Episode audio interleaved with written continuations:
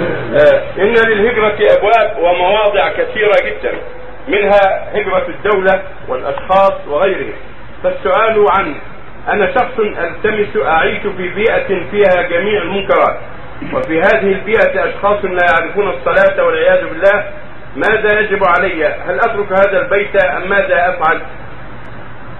نعم انظر ما هو اصلح للقلب فافعل لا تعيش بين بين أسرة خبيثة ضد الإسلام ما تعرف الصلاة وتقر المنكرات لا تعيش بينهم اهرب اهرب منهم ولكن لا يمنعك ذلك من الدعوة. ادعوهم إلى الله وانصحهم أرشدهم وأنت بعيد عن السكنى معهم. حتى لا يضروك وحتى لا يجذبوك إليهم. هم اعدى من الجرى هم اعدى من الجرى فاحذرهم. ولكن لا يمنعك ذلك من النصيحة والتوجيه والإرشاد كتابيا أو شفهيا عند التمكن من نصيحتهم.